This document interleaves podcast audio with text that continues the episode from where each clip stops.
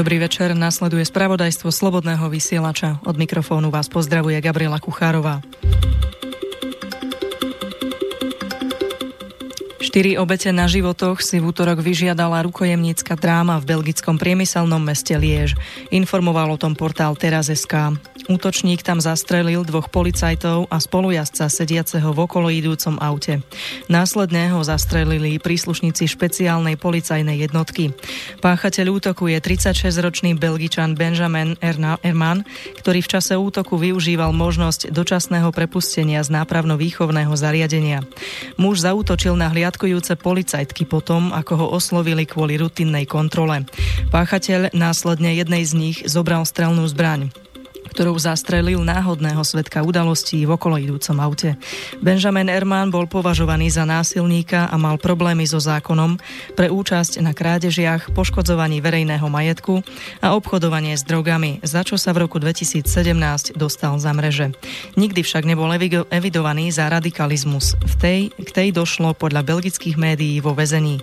Podľa denníka Dernier Eur pri dnešnom útoku kričal páchateľ frázu Allahu Akbar.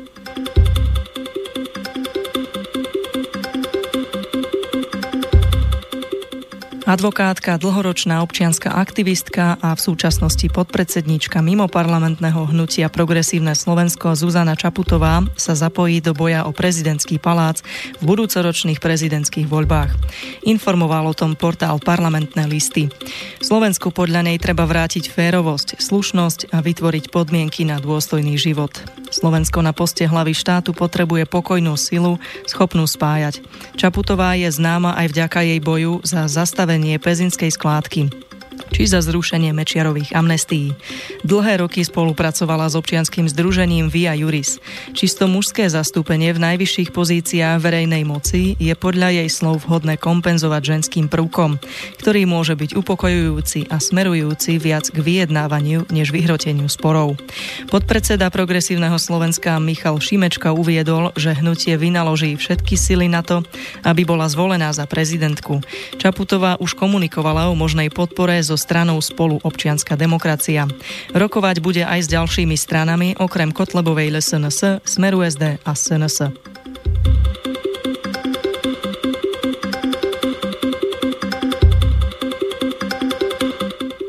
Poslanci za stranu Kotleba ľudová strana Naše Slovensko chceli novelou o neziskových organizáciách poskytujúcich všeobecne prospešné služby dosiahnuť, aby sa mimovládne neziskové organizácie povinne registrovali do novovytvoreného registra zahraničných agentov. Boli by pod správou ministerstva vnútra. Podľa nich by to pomohlo sprehľadniť financovanie a činnosť organizácií presadzujúcich záujmy zahraničných subjektov. Poslanci Národnej rady návrh neposunuli do druhého druhého čítania. Poslanci za stranu LSNS zároveň chceli obmedziť trestnoprávnu imunitu prezidenta Slovenskej republiky. Parlament však ich návrh ústavného zákona ani trestného zákona nepodporil. Podľa návrhov prezident by mal mať trestnoprávnu imunitu výlučne na výroky prednesené počas výkonu jeho funkcie. To znamená, že za všetky ostatné trestné činy by mohol byť trestne stíhaný. Kotlebovci chceli tiež vyšším územným celkom stanoviť maximálnu výšku výdavkov, ktoré môžu vynaložiť na bežnú prevádzku samotného úradu. Návrh novely zákona o rozpočtových pravidlách územnej samozprávy parlament neposunul do druhého čítania. Píše portál Webnoviny.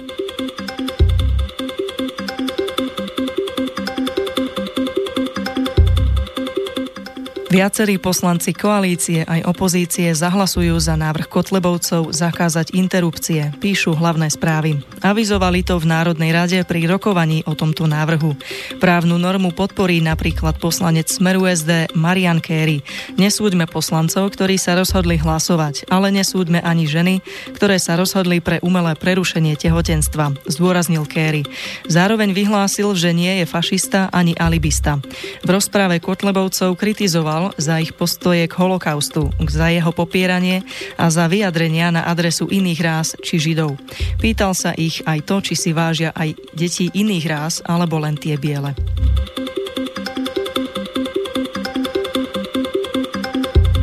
Diskusia o interrupciách by nemusela prebiehať na pôde Národnej rady, ale mohla by sa vyriešiť napríklad referendum. Pléne to navrhol poslanec Smeru Dušan Jariabek, ktorého citoval denník Pravda. Podľa poslanca by, za, by sa na takomto hlasovaní zúčastnili len ženy. Koaličnému poslancovi totiž prekáža, že predstavitelia LSNS, ktorí presadzujú sprísnenie interrupcií, vstupujú do svedomia žien. V samotnej rozprave vystúpili takmer výlučne poslanci LSNS SNS. Jozef Rajtár zo strany Sloboda a Solidarita zdôraznil, že SAS je tiež za to, aby bolo interrupcií na Slovensku čo najmenej. Ideálne žiadna. Avšak nemyslí si, že zákaz je cestou. Podľa neho treba podporovať iné snahy, aby žena mala nejakú alternatívu, napríklad adopciu.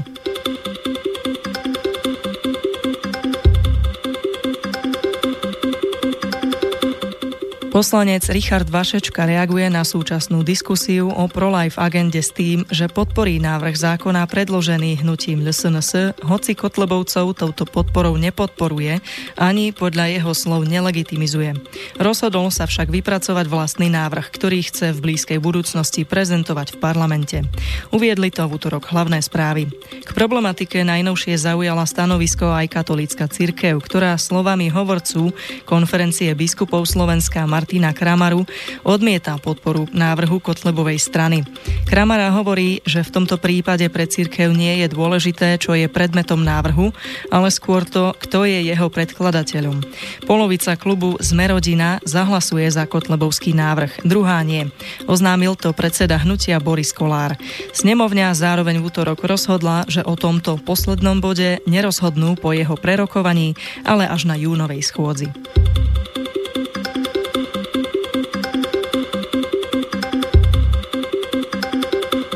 Organizovanie migrácie je zločin ohrozujúci národnú bezpečnosť. Maďarsko preto cíti povinnosť vystúpiť proti tejto činnosti, zakázať ju a sankcionovať ju, vyhlásil Orbán vo vysielaní rozhlasovej stanice Košut. Ako píšu parlamentné listy na ochranu pred ilegálnou migráciou, preto krajina prijíma nové pravidlá, známe pod názvom Stop Šoroš. Balíček týchto opatrení začína onedlho prerokúvať maďarský parlament. Liberálna demokracia podľa Orbána Orbána nechráni hranice. Práve naopak podporuje migráciu. Predseda maďarskej vlády potvrdil, že opatrenia známe pod názvom Stop Šoroš sa majú stať súčasťou maďarskej ústavy a kabinet pripravuje aj zmeny v trestnoprávnej oblasti. Migranti sa nedostávajú k hraniciam Maďarska len tak. Niekto ich tam privedie, poskytuje im aj právnu a finančnú pomoc. Tu už nejde o ľudské práva, ale o otázku národnej bezpečnosti.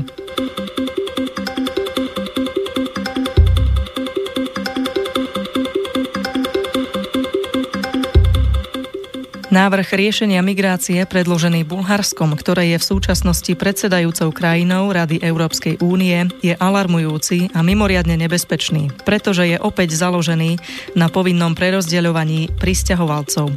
Podľa parlamentných listov to v Sofii povedal maďarský minister zahraničných vecí Peter Siarto.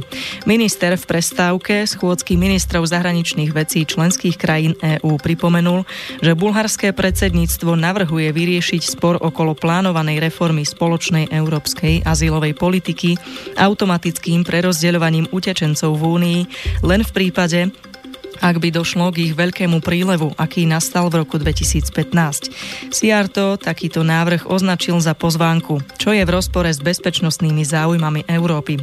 Maďarský minister označil za nepriateľnú aj tú časť návrhu, v zmysle ktorej členské krajiny EÚ, ktoré dobrovoľne príjmú pristahovalcov, budú mať nárok na európske zdroje.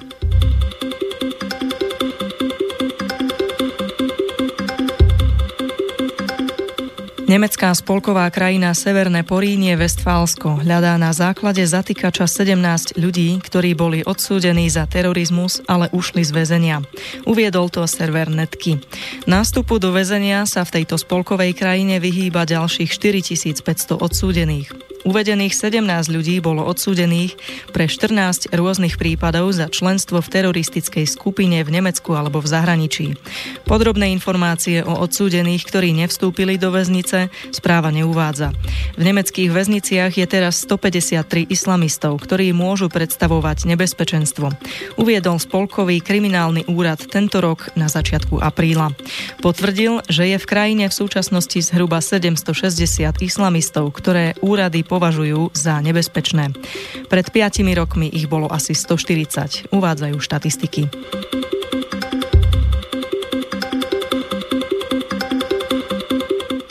Spravodajstvo agentúry TASR prinieslo informáciu o tom, že francúzsky prezident Emmanuel Macron ocenil v útorok dohodu lídrov súperiacich líbyských vlád. Tí sa na konferencii v Paríži shodli na tom, že prezidentské i parlamentné voľby sa v Líbii budú konať 10. decembra. Macron dohodu považuje za dôležitý krok pre túto vojnou zmietanú krajinu. Bolo to prvýkrát, keď vedúci líbyskí predstavitelia súhlasili so vzájomnou spoluprácou a dohodli sa na spoločnej deklarácii, povedal Macron na tlačovej besede po skončení konferencie v Paríži.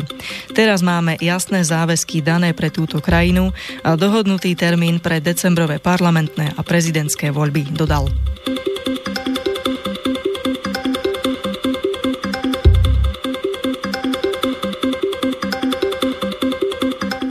Telesné pozostatky najmenej piatich obetí násilia vyzdvihli v uplynulých troch týždňoch z masového hrobu, ktorý objavili v apríli nedaleko kosovského mesta Gjakova, ktoré je známe aj pod srbským označením Diakovica.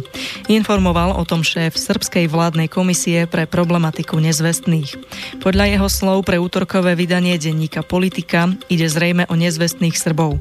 Počas vojnového konfliktu v Kosove sa okolie Diakovice nachádzalo pod kontrolou povstalcov, z kosovskej oslobodzovacej armády. Väčšinu zločincov na príslušníkoch tamojšieho srbského etnika spáchali krátko po skončení konfliktu v júni 1999, poznamenal. Ako uviedla agentúra TASR, v Kosove je naďalej nezvestných okolo 1700 ľudí, vrátane 550 Srbov.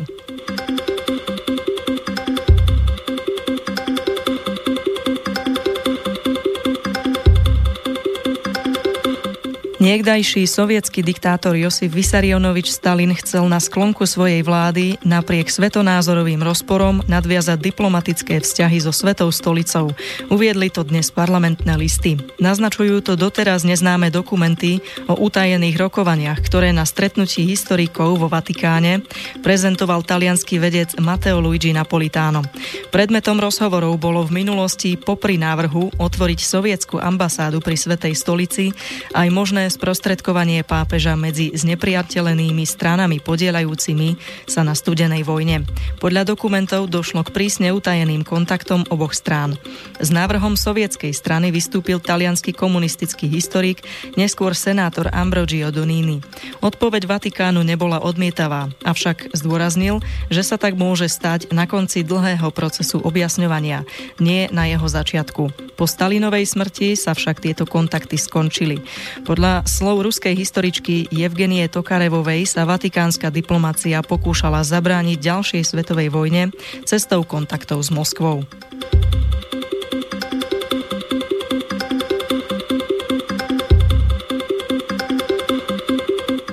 Samojazdiace autá budú najskôr počas vývoja technológií stáť životy, keď bude prichádzať k nehodám so zraneniami aj obeťami na životoch.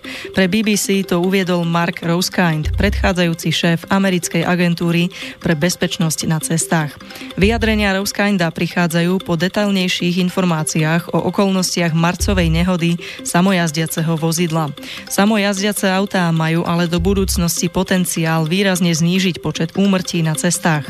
Keď v súčasnosti sú až za 94% nehôd zodpovední ľudia a ich chyby. Doteraz boli zaznamenané minimálne už dve smrteľné nehody, kde majú svoj veľký diel zodpovednosti samojazdiace technológie. K týmto nehodám by zrejme za normálnych okolností neprišlo, keby namiesto toho plne riadili vozidlo ľudia.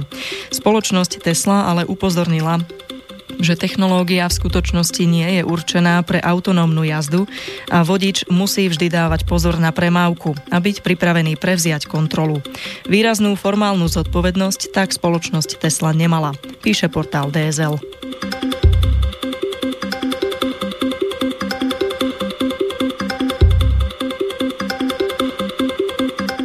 Voči dezinformáciám, falošným správam či konšpiračným teóriám sú najmenej odolné krajiny juhovýchodnej Európy. Agentúra TASR uviedla, že Slovensko nasleduje hneď za nimi. Vyplýva to zo štúdie nazvanej Index mediálnej gramotnosti 2018 z dielne Bulharského inštitútu otvorenej spoločnosti. Odolnosťou voči dezinformáciám či falošným správam sú podľa tejto výskumnej správy najlepšie vybavené severnejšie položené krajiny Európy. Napríklad Holandsko, Estónsko a Írsko. Tieto krajiny za svoje postavenie vďačia najmä schopnosti zabrániť prenikaniu falošných správ do spoločnosti. Medzi dôvody slabých výsledkov krajín juhovýchodnej Európy patria podľa štúdie v prvom rade nedostatočné vzdelávanie a kontrolované médiá. Krajiny umiestnené na prvých priečkách majú najlepšie vzdelávacie systémy, ale aj vysokú mieru slobody médií.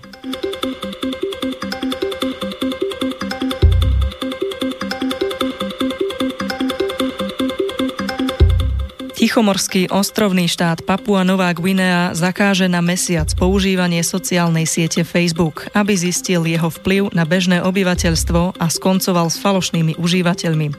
Podľa informácií agentúry TASR to oznámil tamojší minister pre komunikáciu.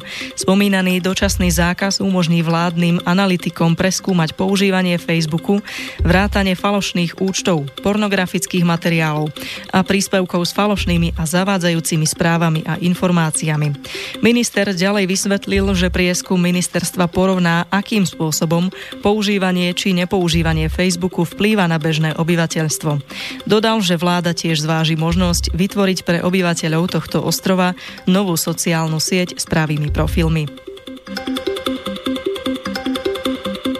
Zo správ je to na dnes všetko. Informácie sme prebrali z portálov Pravda, Teraz, Netky, Hlavné správy, Webnoviny, DSL, Na palete, Parlamentné listy. Zdraví vás Gabriela Kuchárová. Do počutia zajtra.